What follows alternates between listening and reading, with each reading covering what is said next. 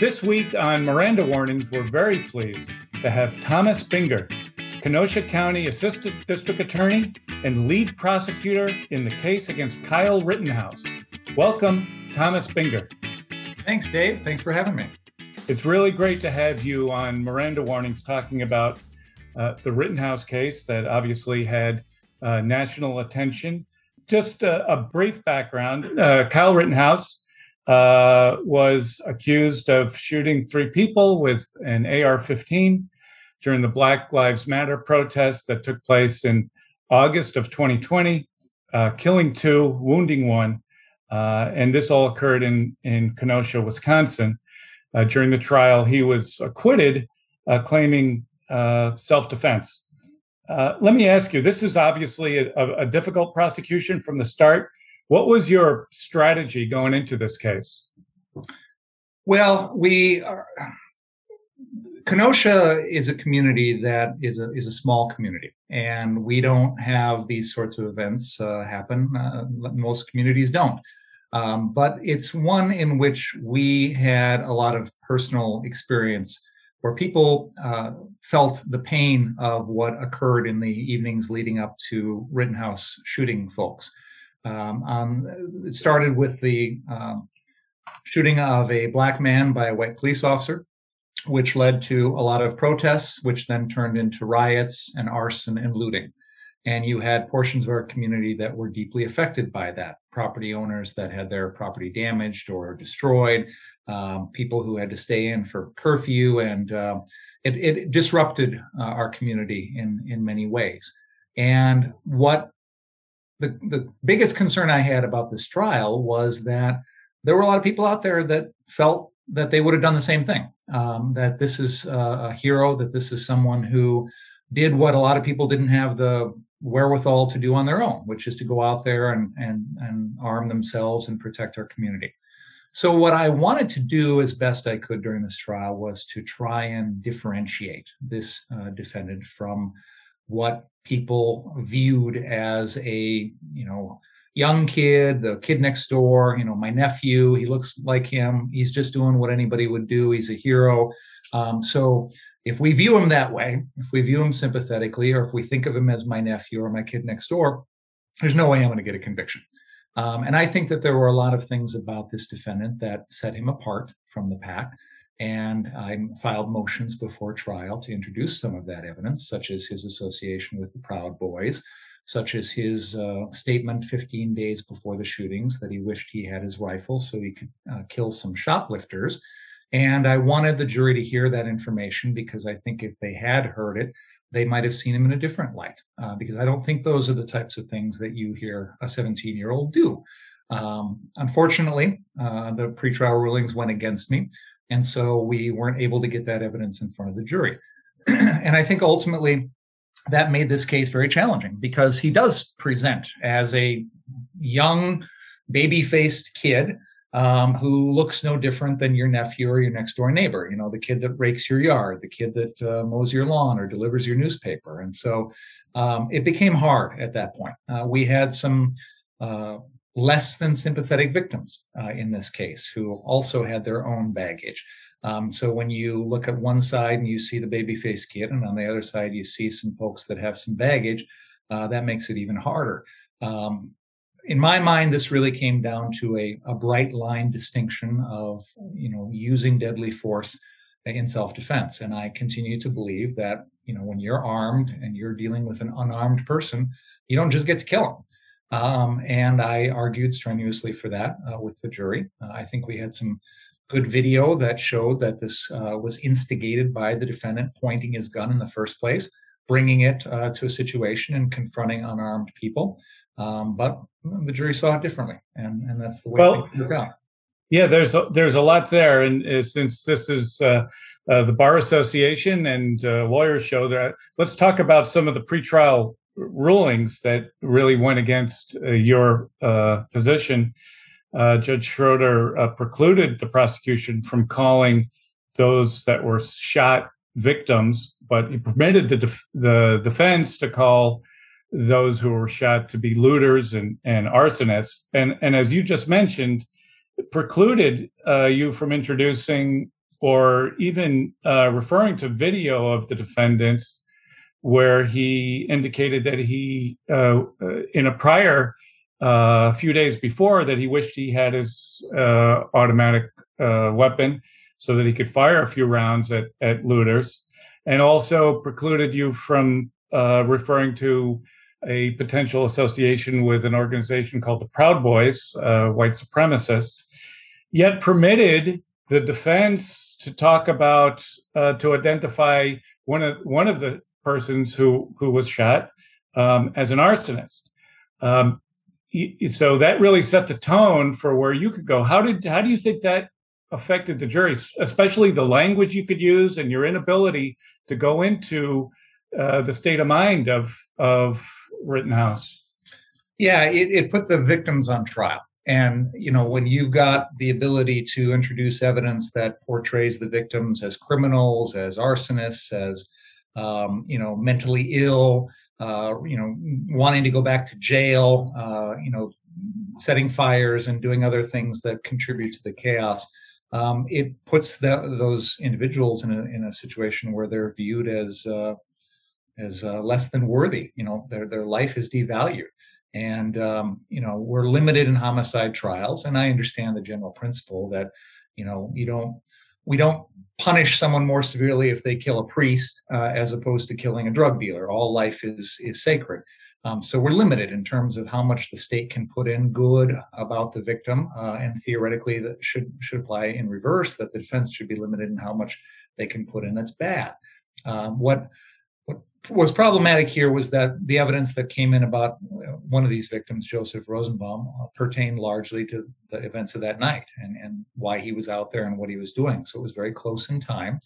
Um, it was in the moments leading up to all of this. And, um, you know, as I said earlier, I think that there are people in our community that felt like it was appropriate to go out there and shoot arsonists and looters and people who are starting fires and, and tearing down our community. Um, and that's I can, I can see that reaction. It's it's not unreasonable. I think um, if this is your community, your business, your neighborhood, and somebody's doing that, there are people out there that that may reasonably feel that uh, we need to take a stand against it. Um, in my opinion, though, that way lays chaos. That way lays uh, the breakdown of our society. Um, we have law and order, we have the rule of law, we have law enforcement to govern these sorts of things. Uh, you want to go back to Dodge City in the Old West, you know, uh, that's that's one path, I guess. But um, at the end of the day, in this trial, you know, I said it when the jury came back. Uh, you know, the, the judge entered the judgment of conviction, and I said the the jury represents our community, and they've spoken. And uh, in a sense, I think they've said that uh, at least under these circumstances, they're okay with this behavior. Um, I stood against it. I, I, don't believe in it. I draw that line, and I think that we can't tolerate it. Um, but for whatever reason, the jury and, and, certainly a large portion of our community feels differently. Uh, it's my sincere hope that this doesn't lead to copycats. It doesn't lead to others taking these matters into their own hands and trying to justify this type of behavior because, like I said, that that way lays chaos, and we can't have that. Yeah, the, you know, the interesting uh, and difficult part of this self defense is this wasn't an individual that was at his home, that was defending his home from an intruder or even rioters. Uh, this is someone that drove across state lines with an automatic weapon. Um, uh, I'm not sure of the exact purpose. Maybe you can talk about that. But when all this occurred, he was just walking through the streets. He wasn't necessarily defending anything. Um, and so it, it doesn't doesn't isn't that different than than you you trying to defend your home or your property than just walking through the streets with an automatic weapon? Um, can't you expect that there's going to be trouble? Well, that's the argument I made. I do want to clear up one little um, misconception out there, Dave, that you just mentioned, and I, I, hear this from a lot of people. There, there's a belief out there that he crossed state lines with the gun, and that that actually is not true. Oh. Um, this is a weapon that never left the state of Wisconsin. It was bought in a small town in Wisconsin. It was kept at his friend's residence in Kenosha, and when he came up that day, uh, he did get it from his friend's residence. Um, but more to your point, you're right. This is an individual who doesn't have any ties to the community, who takes it upon himself to arm himself and come down to a business he's never heard of before, whose owners don't even care enough to be there. Um, they've emptied out the place. There's nothing left to protect except for four walls. Um, and you know, one of the things I, I tried to argue to the jury is this is an area of town where we've got a daycare, we've got multiple churches, we've got small businesses, we've got a school, and he's going to protect a used car lot. Uh, no offense to used car lots, they serve a valuable purpose, but really, if you if you're really concerned about the community, that might have been like the sixth or seventh uh, highest priority uh, location in that area. Um, but it's not his home. It's not a place he worked. There was no one inside. No one's living there. Um, there's no property left really to be damaged. Um, and I, I think we're dancing around the real point here, which is that this is a kid who had his own agenda. And, and this is the point of the trial that we couldn't get to because the judge wouldn't allow us to. But this is a kid who had his own beliefs, who had his own agenda, who wanted to make a point, and he was clearly on, uh, to, to simplify things, on one side of the public debate here. Um, and I'm not trying to criticize or defend or whatever either side. Everybody's entitled to their opinions, but but let's not hide the fact that he was there because of of those beliefs, and he was there to to strike a blow for those beliefs. And it became this veiled, you know, subtone in the in the trial of you know these looters, these arsonists, these Black Lives Matters need to be stopped. You know, they deserve to be killed because of what they're doing to our community. And it goes back to the point we talked about earlier, which is we should be allowed then to give the other side of the story, which is this is someone who's associating with Proud Boys. This is someone who uses that gun uh, in unreasonable circumstances, and and there's a you know there's an agenda here. Um, so we hear one side, but we weren't allowed to hear the other side, and that's unfortunate. Yeah, so I, let me dig a little deeper there because I know you tried very hard to uh, paint that picture, uh, and quite honestly, just from from an observer's point of view, watching it on TV, it seemed as though the judge was uh, very critical of some of your approaches, and uh, as far as I can tell, most of that criticism came outside the presence of the jury, but nevertheless seemed very critical. Um, there were a couple of issues that I, I just want to uh, talk about. There was one, you know, we talked about this video of of Rittenhouse uh, saying he wanted to to shoot looters on a previous day, um, and apparently, obviously, that didn't come in. But you made reference to it uh, during the testimony, and the judge was very upset with that, making reference to it, and he said that he had ruled on that issue already and you had indicated that perhaps he hadn't ruled on that issue and that it was an open question. What happened there? so, first of all, I think your audience of attorneys will uh, understand what I'm saying when I say that uh, Judge Schroeder is is a man, a judge who barks, and we've all dealt with judges like that. Um, for those who don't know him, uh, a lot of my non-attorney uh, friends have uh, been shocked at some of his behavior, but honestly, it's par for the course with him. Um, off the bench, he is one of the nicest human beings you could ever met, uh, meet. Um, but when he puts the robe on, like some judges, he changes. And um, I've been in his court. I've been yelled at before. It, it really goes in one ear out the other. So that was not unusual uh, for for being in that courtroom. Um, so that's why I didn't really react to it because I've heard it all before. Um, to your point about that legal issue, what the judge had done at the uh, motion hearing prior to trial was he had indicated that he was uh, inclined to not allow that evidence in, um, but he would leave the door open uh, based on the evidence at trial. And this is something he's done in other trials that I've had. Um, a lot of judges like to make a decision on other acts evidence, uh, what we call here in Wisconsin other acts evidence, uh, Rule 404 evidence in the federal rules, um, long before trial, so that everybody knows the rules going in. Uh, this judge has always made it clear that he will reserve those rulings and kind of see how things go at trial. And so, as the evidence comes in and it changes throughout the trial, uh, it affects how he rules on things. And so I was expecting that that would be his attitude here. He made it clear the door was still slightly open. Uh, he hadn't completely closed it on this evidence. And when there was testimony from the defendant uh, that I felt was opening the door and, and, allowing this evidence in that was pertaining to it, I felt that it w- was appropriate to go there. Um, I think his biggest issue was that he felt I should have raised that with him ahead of time. But of course, I'm in the middle of cross examination. I can't just pause and say, Judge, uh, I need a five minute recess so I can ask you whether or not I can go down this line of questioning. And I think it's it can't be overemphasized that we're talking about a cross examination in a double homicide case. I'm sorry, but there's a lot of leeway in, in, that type of situation. This is a defendant who's taking the stand and is testifying about two killings that he committed. I'm I'm I'm entitled to a little leeway here. You know, this isn't something where I brought in a third witness to talk about this video. Uh, you know, something like that. I didn't put it in my case in chief at all. But now we're on cross. Now he's taking the stand. Now he's got to answer. And I think in those of situations, I think courts should allow us quite a bit of leeway. Um, and unfortunately, he didn't. But again, you know the uh, the the verbiage, the the, uh, the, the words he used, the way he addressed me, uh, it, it, really is par for the course. Didn't, didn't so so you've you've been before Judge Schroeder uh, before. So I I've done trials with him, and I did trials with him uh, over ten years ago. I was in his court on a regular basis for over two years in our office. Uh, I've done I think this is my third homicide trial with him. So so I've done quite a few trials in front of him, and I'm used to him. Um, our entire office is very familiar with him. He is a he's a judge, like I said, who's got a lot of bark. Um, oftentimes, his bark is worse than his bite, uh, like is true for a lot of judges. Um, but you have to have thick skin in there, and you have to understand that there are times when uh, he's going to use you as uh, as an example for whatever he's upset about. Uh, there are judges who have different demeanors, as we all know, uh, and some of their demeanors are more pleasant than others. Um, and like I said, off the bench, he is a, he's an absolute prince. Um, but in his courtroom, you have to be prepared to take a licking every once in a while. And like I said, been been there before, used to it. Uh, didn't right. really affect me too much.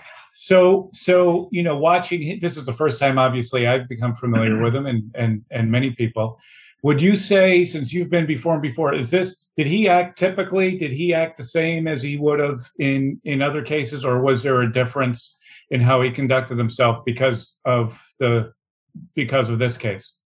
I think the country got a, a pretty full and accurate picture of Judge Schroeder. He um, he's got a lot of his own little peccadillos. You know, the jur the the Jeopardy questions during jury selection, the uh, the ringtone, and uh, answering his phone in the middle of trials, the very uh, uh learned treatises on uh, the founders and on ancient history.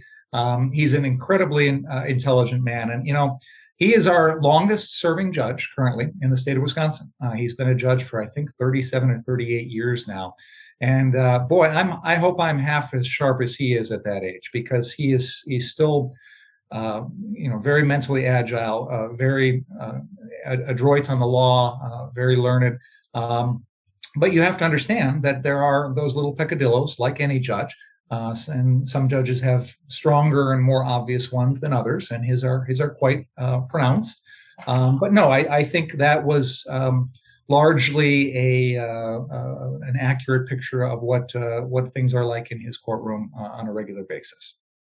So you know, obviously, in, in a trial like this, you're you're bound by what the charges are and what you know your office decided to prosecute. Uh, they were all, uh, it was first degree reckless homicide. And obviously, the issue came here as to whether uh, there was uh, self defense.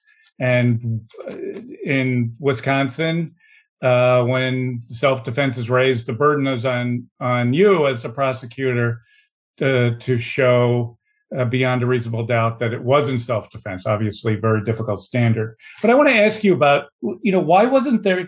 Wisconsin has a a, a second degree homicide uh, where you could have charged second degree homicide with the position that the defendant thought he was entitled to use self-defense, but his use of force was unreasonable. Why wasn't the second degree homicide brought? So um, there are different charges for the for the two homicides here. The first uh, killing was of Joseph Rosenbaum. That was charged as a first degree reckless homicide. Um, the second degree intentional homicide would not have been a lesser included on that offense. It's mm. kind of a different line of uh, of creation of. So you would have had to make a choice to go with one or the other. Right, and with that uh, particular incident, we we considered that a reckless homicide in the in the uh, in the sense that it was not uh, something that we felt we could prove premeditation on. It was more of a, a hurried, uh, chaotic response on the defendant's part. So we felt that that was better characterized as reckless. Um, to your point uh, of second degree intentional homicide, uh, you're right. That is a lesser included of first degree. Um, and that would have applied to the second killing of Anthony Huber, uh, who had the skateboard. Uh, he was that was originally charged as first degree intentional. At uh, in the jury uh, instruction conference with the judge, we persuaded him to allow the jury to consider the second degree intentional homicide as a lesser included charge. Um, to begin the case with that second degree intentional homicide, I think would have given up too much ground um, because I think the um, first degree intentional homicide uh, is obviously a stronger charge. It carries with it a mandatory life in prison. Uh, I think it's the appropriate charge here, and I think it, it better crystallizes the um, the real issue here, which is I'm not sure that I believe the defendant when he says that he had a genuine uh, belief that he had to defend his life in that situation. I think that there's credible evidence that suggests that he was out there essentially looking for trouble. You know, bringing a gun into a violent situation to escalate, uh, having his own political agenda. And so I think that uh, he was willing to kill that night going in and willing to accept that. So I think there's some element of no matter what was going on around him, this was potentially going to happen. So that goes to the genuineness of his beliefs here, where I, I don't buy his testimony that he sincerely believed that he needed to do this to preserve his life. Now, that's what he testified to. And if you believe that, then the second degree intentional homicide asks the jury to decide whether or not a reasonable person would, would have felt the same way in his situation, which is sort of the objective uh, standard of it. and, uh, you know, I, I don't see any reason why any reasonable person would put themselves in that situation or believe that, but obviously the judge, I'm sorry, the jury uh, concluded otherwise. Uh, so that was their verdict of not guilty on that. Um, but to your question, I think charging it initially as second degree uh, intentional homicide, I think would have given up too much, and I think it, it in my opinion, didn't didn't fit the facts. Uh, I wanted the jury to consider that um, because I was concerned that if they didn't buy the first degree intentional homicide, they potentially just let him walk without considering any lessers. And I wanted to get a conviction out of this if I could, um, because I think there's a message that's sent here. Uh, this is a case where everybody's taking some sort of meaning from it, right? Um, lots of people out there have taken it to say he's justified, he's right, he's innocent, he's a hero, and we should all be doing uh, what he did. Um, and that's unfortunate. Uh, and I wanted a different message to be taken from this because I, I, I continue to believe that this is the sort of behavior we cannot condone. there has to be a consequence for it. And uh, it's too dangerous uh, to allow this. You know, we're not alone. Uh, New York's had its own um, types of situations. Seattle, Portland, you know, Washington D.C. You know, lots of communities around our country. Minneapolis uh, have seen um, protests and violence that has uh, spilled over into looting, arson, and, and other criminal activity. Um, and you know, I've prosecuted and I'm continuing to prosecute people who committed those violent acts during this incident. Um, so, you know, I get emails from people saying, "Why aren't you going after the looters or the arsonists?" Uh, uh, thanks, uh, I am. I have several of those cases on my caseload, and so does everybody else in our office. You know, but you have to have the police investigate. You have to have the police arrest. You have to have the police prosecute. You can't go out there and do vigilante justice. Then you, you don't leave, leave me anybody to prosecute. I mean, if Joseph Rosenbaum had, had not been killed that night and I had all the video and photos that we wound up having, I would have charged him with arson and I would have taken him to trial and hopefully convicted him. And maybe he would have gone to prison for committing arson, but he wouldn't have been killed. We don't kill people for arson. Right, and and I think you you made the point during the trial that uh, the first person that was that was shot, Rosenbaum, wasn't wasn't a good actor. That he did these things that were uh, that were criminal. Um, but as you just said here, we have a process for dealing with that, and the process is not executing them on the street by someone who's not not in law enforcement, someone that has has no training and no experience, and is just walking around with uh, an AR-15. Yeah, but you know, he believed he did. You know, and that's that's another factor here that goes to his subjective belief and the sincerity of it. You know, this is a kid who claims to have been in some sort of youth cadet uh, police program in Illinois, had uh, you know worked with some local fire department or something. I mean, I think he had uh, notions or delusions of grandeur that uh, you know he'd gotten some imprimatur from the local police to go out there and do what he wanted to do, and and they approved of it, and so uh, he took the law into his own hands. Um, and that's certainly not something we want anybody to do. But a 17 year old kid, um, it's it's unfortunate. You know, two people lost their lives and, and didn't have to. And let's talk about uh, Kyle Rittenhouse uh, specifically. He, he took the stand uh, in his own defense. What's uh, what's your assessment of of how he did and um, how what impact that had on on the trial? you know, I've never in my life, uh, and I've done over 100 jury trials. I, I, not all defendants testify, obviously, but I've never seen a defendant testify and then be cross-examined, and there's no redirect. They got him off the stand as quickly as they could because uh, they knew this is a kid who can they can only fill his head with so much coaching, and then it's going to break down. And after five or six hours on the stand, it's not going to last. Um, so they had a they had a calculated strategy here you know they spent months uh, i'm sure and and money and time with with whoever's out there helping to to prep him for trial. Um, and i think on his uh, direct examination i think he did a nice job. Uh, you know he he he did what they asked him to do. He came across uh, he looked presentable. Um, he told his side of the story. He had his day in court. Um, there was a time in which he uh, started breaking down uh, and crying um, which I thought was uh, unconvincing. Uh, I thought that it was prompted by his own selfish fear, or what he claimed to be his fear at that time, which I think is a less than sympathetic uh, prompt for crying. I think the the tears were manufactured crocodile tears, and I think the jury saw right through them. Um, and there was no remorse uh, for anything. Uh, he was unapologetic, no concern about the lives that he took, uh, none of that. And you know, I get it. You got to walk a fine line in a self defense case. You can't be saying I'm legally justified, but I feel bad that I killed those people. So, you know, I get that. Um, on, on cross, I did my best. Uh, I, I, don't take uh, a ton amount of pride in it. I think I could have done better. Um, I I tried my best to knock some holes in it.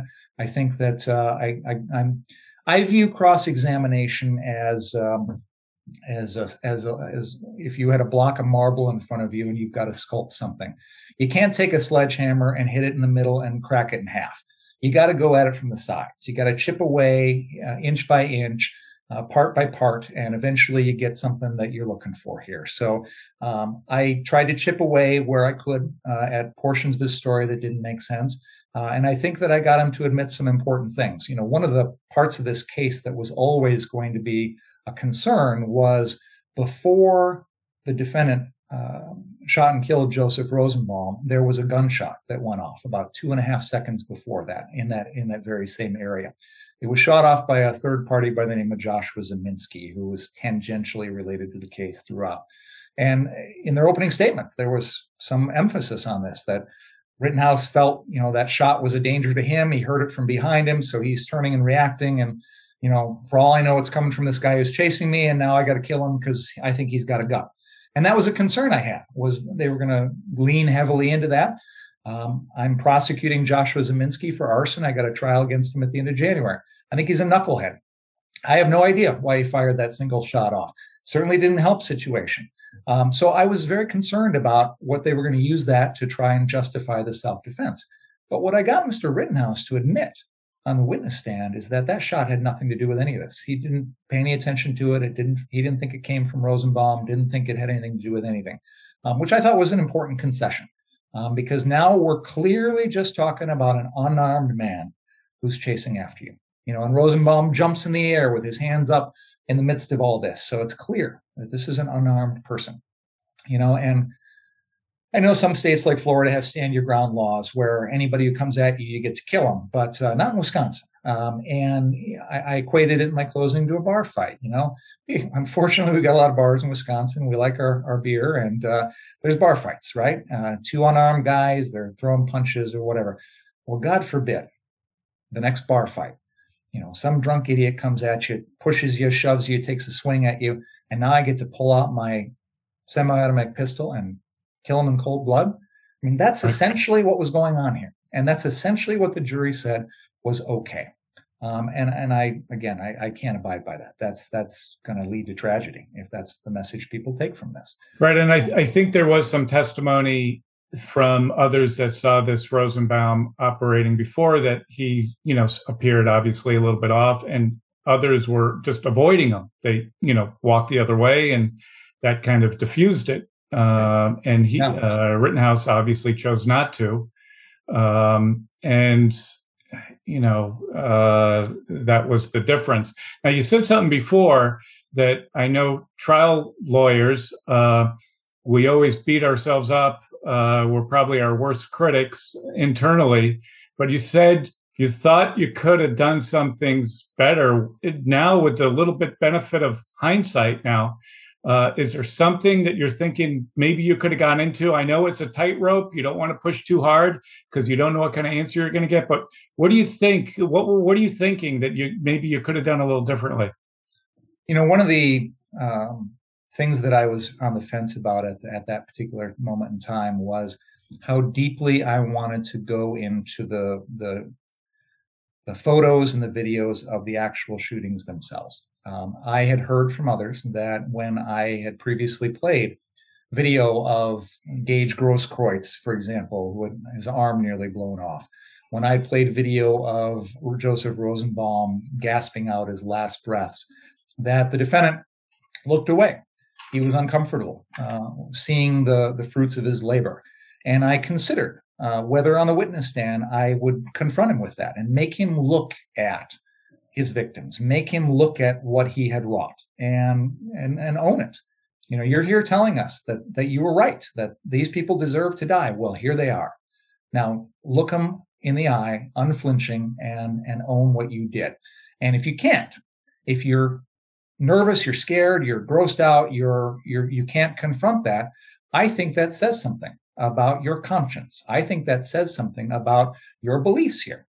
And I think if you are not man enough to own up to what you did, then don't don't you dare come in here and tell us that these people deserve to die and you're legally justified in doing all of this. So I considered that, and I and I thought about playing it for him and making him confront that reality. Uh, I ultimately decided against it, uh, much like you just said, because we don't know, and I was concerned that I would give him an opening to look sympathetic. He would cry, he would blubber, he would, uh, you know, give some sort of sob story, and it would feed into the narrative. So I, I, I uh, decided against that. Um, but it was it was a difficult decision, and maybe if I had, it would have made a difference. I don't know. You know, it's hard to say. Um, but I, you know, it's it's it's rare to do a trial where the murderer takes the stand and says, "Yes, I did it, um, but I had to, and I'm right." And you know, there's never, there's rarely two sides to a murder trial. You know, there's there's rarely a side that says, "Oh yeah, that, that guy was right to kill those people." It's always, "I didn't kill them," or you know, "I you know I wasn't there. I have an alibi," or "It was someone else." You know, it's always trying to dodge the actual crime here we had him embracing it you know and saying yeah it's me i did it absolutely blah blah blah. Um, so you don't have that other that that's that other side of it. Um, and in a, in a, different trial where you've got a defendant who's not uh, admitting they did it who's claiming they're someplace else you know playing the photos or the videos of the murder it, it doesn't resonate because they're they're saying hey I, I wasn't even there so i don't right. this doesn't have any impact on me. Um, so it, it, was an unusual situation that I haven't really encountered before, where you've got some, somebody who's you know owning up to it, um, and so I wanted him. I thought about you know making him confront all that and and, seeing it face to face. So maybe that would have made a difference. Who knows? Uh, it's hard to say. And you, I guess you, as a prosecution, you have to balance that. You don't want to appear, you know, mean or insensitive. That you're, you know, pushing the, you know, the most salacious parts of of what happened. And and obviously if you're putting in front of him you're putting in front of the jury and you yeah. might appear it might you're, make you appear. you're exploiting the victims you're you're right. uh, you're cheapening it. So there's there's those factors as well. And and you know i'm dealing with victims who have families you know they're there um, and i i've got an obligation to them as well. Um, so I, I i was concerned about that too. That's an absolutely uh, an excellent point dave have have you have you had a chance to talk to the families uh, at all since? I have not. Um, we uh, a couple of the families were largely participating by, um, uh, by essentially by Zoom or you know remotely. Um, we had uh, Mr. Huber's uh, closest um, the person in his family that he was closest to was his great aunt who testified and um, i didn't get a chance to talk to her afterwards um, but i know other folks in our office did. Um, and then uh, mr grosskreutz and his attorneys we've we've had a little bit of communication since then but not me personally. You made another strategic decision during the trial. You characterized rittenhouse as uh, what you called an active shooter. Um, and and you used that term active shooter um, eh, what was the thought process that went into using that? And and I, I the question I have is, by using that term, did you perhaps set the bar too high that now you had to show that this person was an active shooter when maybe that wasn't necessary? And you know, Dave, I think I probably didn't communicate that notion very well because um, you've you've characterized what I said in, in a way that others have too, and and I, it's clearly that I didn't I didn't make this distinction very very well at the trial because I wasn't actually trying to say myself that he was an active shooter, but what I was trying to say is that from the crowd's perspective, that's how they they viewed him, um, and that was a reasonable uh, assumption on their part at that particular moment. Um, I don't necessarily uh, believe that he was going to go and, and mow down, you know, 25 people or anything like that. But what I was trying to say is that after um, learning that he just shot someone, uh, seeing him running through a crowded area with a gun, that it would have been reasonable for the jury to, or sorry, for the crowd to view him as an active shooter. And under those circumstances, you know, we have in Wisconsin, we now have the ability for individuals to apply for a permit to carry a concealed weapon. Uh, I have one of those permits myself. Uh, I'm a gun owner, and uh, we are allowed to carry concealed weapons in public.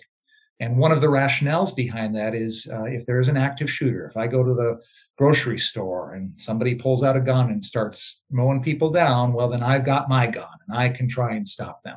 Uh, and I'm, I'm using I generally there. I don't have any intent of doing that myself, but a lot of people out there think that that's what they would do in that circumstance. And the larger question that I have is, you know, when the police arrive and they see two people with guns who are both shooting at one another, how are they supposed to know? How are they supposed to know who's right and who's wrong? How are they supposed to know that one person's got the right to self defense and the other one doesn't? And getting it back to this case here, you know, Rittenhouse wants us to believe that he had to defend himself against Joseph Rosenbaum. Well, that's in its own little category. And that's an event that's happened. And we don't have a judge and jury there to make that decision at that particular moment in time. All they know, all the crowd knows is he just shot someone and now he's running with his gun. And it's reasonable for them to assume at that point that this is someone who may be running to his next victim. We simply don't know. And in my mind, if someone in that crowd had a gun and had killed, you know, shot and killed Kyle Rittenhouse, our office would not have prosecuted our office would have not found that person criminally liable. Now, would there have been civil liability? I'm not an expert. I don't know. But would I say that that's uh, ju- justified self defense for someone in that crowd to stop an active shooter? Yes, I would say so. Now, here, this crowd didn't take lethal action against him. They actually used what I would characterize as probably the least intrusive means possible. I mean, they try and hit him with a skateboard. They you know, try and knock him to the ground and kick him in the face when they could be doing far worse to him. Um, but my argument on that point was who's it really comes down to who's got the right to self-defense in that situation. You know, in the end of this entire encounter, you've got the defendant on the ground and you've got Gage Grosskreutz standing over him with a Glock pistol in his hand. The defendant has an AR 15 and they're two feet apart. Now, is it possible that both of those people at that exact moment in time have an equal right to self defense? I don't think so. I don't think there is a, a, situation. I think in any situation, someone's got a greater right. And so, who's got the greater right there? Kyle Rittenhouse, who's just killed two people and shot at a third, and this has all happened right in front of Gage Grosskreutz, or Gage Grosskreutz, who's done nothing wrong at that point. And Unfortunately, the way our jury instructions are worded, we, we're not allowed to look at it as clearly from the perspective of the victim. Um, but what I tried to argue is Gage Grosskreutz and the rest of that crowd have a greater right to self-defense than the defendant. And so if they view him as an active shooter, if they have no definitive answer on who was right or who was wrong in that first shooting, I think they've got the right to take steps to disarm, to neutralize, and perhaps even to kill someone that they perceive to be an active shooter. And so that's the the the line of argument that I was trying to make to the jury. Um, and I, I, think this is a situation that we we have seen before. Uh, you know, from Columbine to Sandy Hook to the Aurora, you know, movie theater. Um, there was in a situation a few years ago, I think it was in Denver somewhere, where a police officer showed up to an active shooting and inadvertently killed the guy who was innocently trying to use his gun to stop the active shooter. It was that mm. situation I described earlier with the grocery store. They they killed the wrong guy. Um, you know, you, you don't know in an active shooter situation. And you know, a couple of the officers in the trial testified. First rule is neutralize the threat. We're not here to, you know, treat the wounded. We're here to stop the threat. That's our number one priority. And so that was my argument is this crowd has the right to stop the threat. They have the right to defend themselves. And he loses it at that point. You can't have two people with an equal right of self-defense. Theirs has to be greater than his. And that's something I think the jury should have considered. And if they agreed with me on that, then I think he should have been found guilty. Obviously, they saw it differently. What What do you think was the was the turning point here? I mean, you mentioned Gage. Uh, uh, I mean, Gross Grosskreutz. Grosskreutz. Yep. Um, you know, he he was the the the individual that was shot but wounded, um, and actually testified. Um, there's some feeling that some of his testimony actually helped uh, the Rittenhouse uh, self defense because he said he never raised his gun to him until uh, this individual went to try to to to take it away from him, which is certainly not unreasonable when the, the person already shot uh, somebody. Um, but that testimony uh, was appears to be particularly crucial as to showing the mindset of of Rittenhouse. What what was what was your thought on on putting this individual on the stand and, and how his testimony impacted the case? Honestly, I considered not even calling him at all. Uh, in fact, I talked to him and his attorneys uh, before the trial, and I told them I was on the fence as to whether or not to put him on the stand because I was concerned uh, that he did more harm than good. Um, and, you know, I think we, we were handed a, a situation here where we didn't have uh, the most sympathetic victims in the world. And you know, I, I think Gage Grosskreutz has got a lot of positive qualities. You know, he's trained as a medic. He's out there trying to help people. Um, I've met with him several times. I, I like him personally, um, but there are some things in his testimony that I knew were gonna were gonna come back to hurt us. You know, he's involved in a civil lawsuit against the city. He's associated with some protest group out there that has a particularly you know a name that just doesn't uh, doesn't resonate well with our community uh, people's revolution or something like that. It sounds like you know chairman mao and uh, it's just not uh, not a good look. Um, so uh, there was some of that but i felt in the end the jury needed to hear from from the victim. He, you know he's a victim on a, on a criminal count. We've got to we've got to present his testimony. They need to hear from him. And that was kind of my attitude throughout a lot of these witnesses is i was trying to put all my cards on the table. I'm not hiding anything. I want every the jury to hear everything good and bad. Um, and ultimately it comes down to those those facts of, of killing an unarmed person.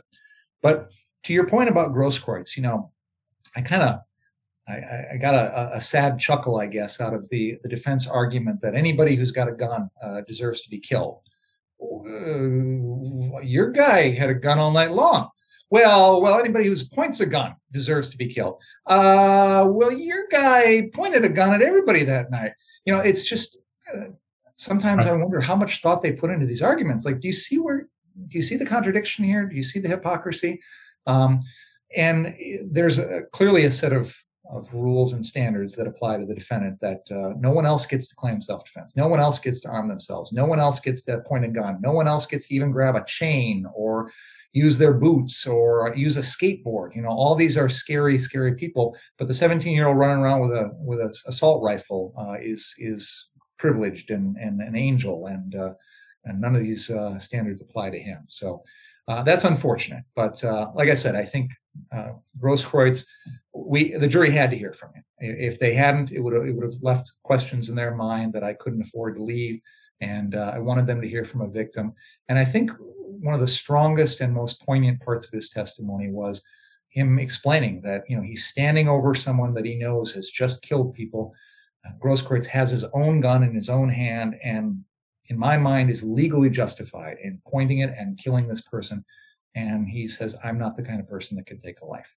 You know, and there are people out there that can make that decision and make it casually, um, but a lot of people can't. And clearly, we know which side he's on.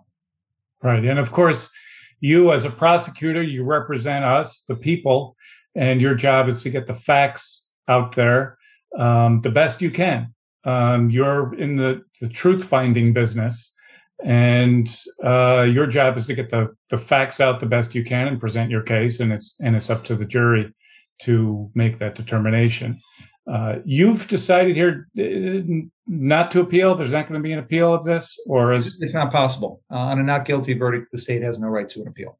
Okay, so that's over. Now I understand that uh, Rittenhouse was on a, uh, I think what's been described as a right-wing news program yesterday, and he refers to you. Uh, he says he wants to become a lawyer so that he can go up against prosecutors like Thomas Binger um, and uses a derogatory term that I'm not going to use. Um, what do you think of that? I honestly haven't paid any attention to Mr. Rittenhouse since this trial has been uh, over. Uh, I've moved on with my life. I have. Uh, I have my own life. I have uh, other cases. I was in trial all today, all day today on a sexual assault trial, which is going to wrap up tomorrow.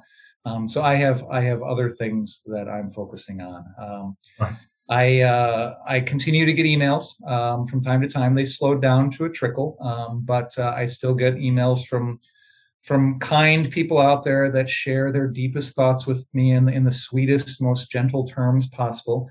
Uh, yes, I'm being very sarcastic, and uh, I largely ignore them. Um, I I don't understand why the focus is on me. Uh, I am not any different than 10,000 other prosecutors out there around our country.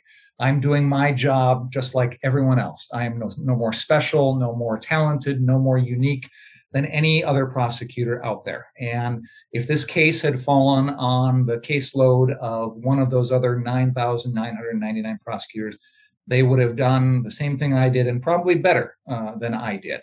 Um, so this was never about me, uh, and I don't. There's no need to focus on me. Uh, this isn't personal. Um, it's a job that I do. Uh, I believe that we had a case. I believe that uh, this was wrong. I believe there should have been justice and consequences. Um, the jury disagreed, and that's the beauty of our system. We give it to the power to the jury, and they make their decision. And once that's done, we have to accept it and move on with our lives. And that's what I'm doing. Um, Mr. Rittenhouse can say what he wants to say. I'm, I'm not going to pay any attention to it. Well, as attorneys, I think we understand that that you're you're doing your job, and attorneys have to uh, provide uh, representation. This is your uh, chosen field, and you're you're doing your job to the best uh, of your ability. I don't know that the general public always completely appreciates uh, that uh, we certainly at the Bar Association appreciate that. We appreciate you. I want to thank you for your service as uh, an assistant district attorney. I want to thank you for sharing your time with us here on Miranda Warnings and giving the insights on this really fascinating case. Uh, we are very appreciative of both of those things. So I want to thank you for that, Thomas. Well, you're welcome. Thank you, Dave, for the opportunity to speak with you, and I appreciate the uh, the discussion and the questions. And and uh, I don't know if anyone will be uh, paying any attention or listening, but uh, I, I, hope uh, somebody out there got some something of value out of this. Well, it's been very enlightening, and I know uh, many attorneys are going to be very interested in what you have to say. And obviously, what we've been talking about is very serious and important. We do have something of a lighthearted feature on Miranda Warnings that I want to ask you about. We have something called Music, Book, or Movie, and you can tell us uh, what, what takes you away uh, from uh, some of these serious topics uh, that you enjoy. well, all three of those, and it's it's hard to narrow it down because uh, I can talk all day and all night about books, music, uh, or movies. Um, so I, uh, I, I'm a big movie buff. Uh, I've got older siblings who I grew up watching, uh, you know, 1930s and 40s film noir and, and the classics and Hitchcock and uh, John Ford westerns and things like that. So movies have always been uh, nearest and dearest to my heart. Um, the Sting has always been my all-time favorite movie. I uh, absolutely adore it. Um, but uh, I, I, guess most pertinent to our discussion, one of the movies that I think about a lot is Michael Clayton which is a George Clooney movie that came out about 14 years ago, and he plays a, a lawyer in a, I think, a New York firm. Actually, he actually comes to Milwaukee uh, at the beginning of the movie. But um, one of the messages of that movie, and I, I, hope I'm not spoiling it for someone who hasn't watched a movie from 14 years ago, but um, you know, I spent about half my career in private practice, and I've spent about half of it as a prosecutor. And so, um, most of the attorneys that are, are listening to us uh, probably been in one of those fields at one point or the other. Um, and I, uh, private practice wasn't for me, uh, and it is for a lot of other folks, and that's that's fine. I respect that. But the movie Michael Clayton, I think, uh, says a lot about what that can, the, the process can do to us, and what uh, what it means for us.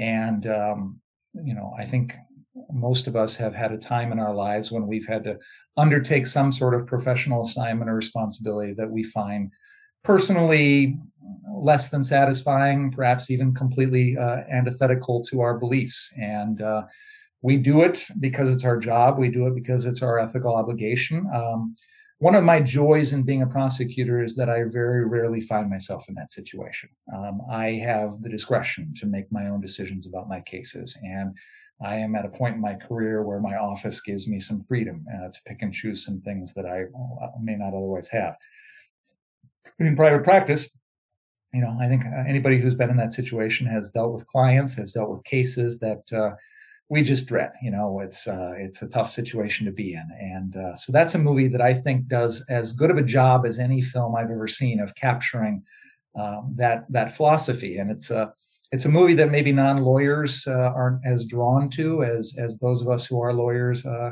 are. Um, I don't remember if George Clooney was nominated for an Academy Award for that, but I do think it's one of his finest performances. And the rest of the Tilda Swinton did win um, Best Supporting Actress for it, and she is phenomenal in it as she is in everything she does. Um, but um, Tom Wilkinson's in it, and uh, um, uh, oh, the director who passed away, I forget his name now. But uh, anyway, there's a lot of good actors, uh, and it's a great story. It's a great movie. It is. Um, it's extraordinarily well written. There's there's very little uh, wasted uh, motion in that movie. Everything feeds towards the plot, and uh, it's well edited, and um, it's it's one of my all-time favorites. So, uh, in turn, I mean, we can we can talk all day about you know Twelve Angry Men and The Verdict and A Few Good Men and and all these courtroom dramas over the years, but uh, I would put that up there as one of the finest uh, legal-based films that I've ever seen.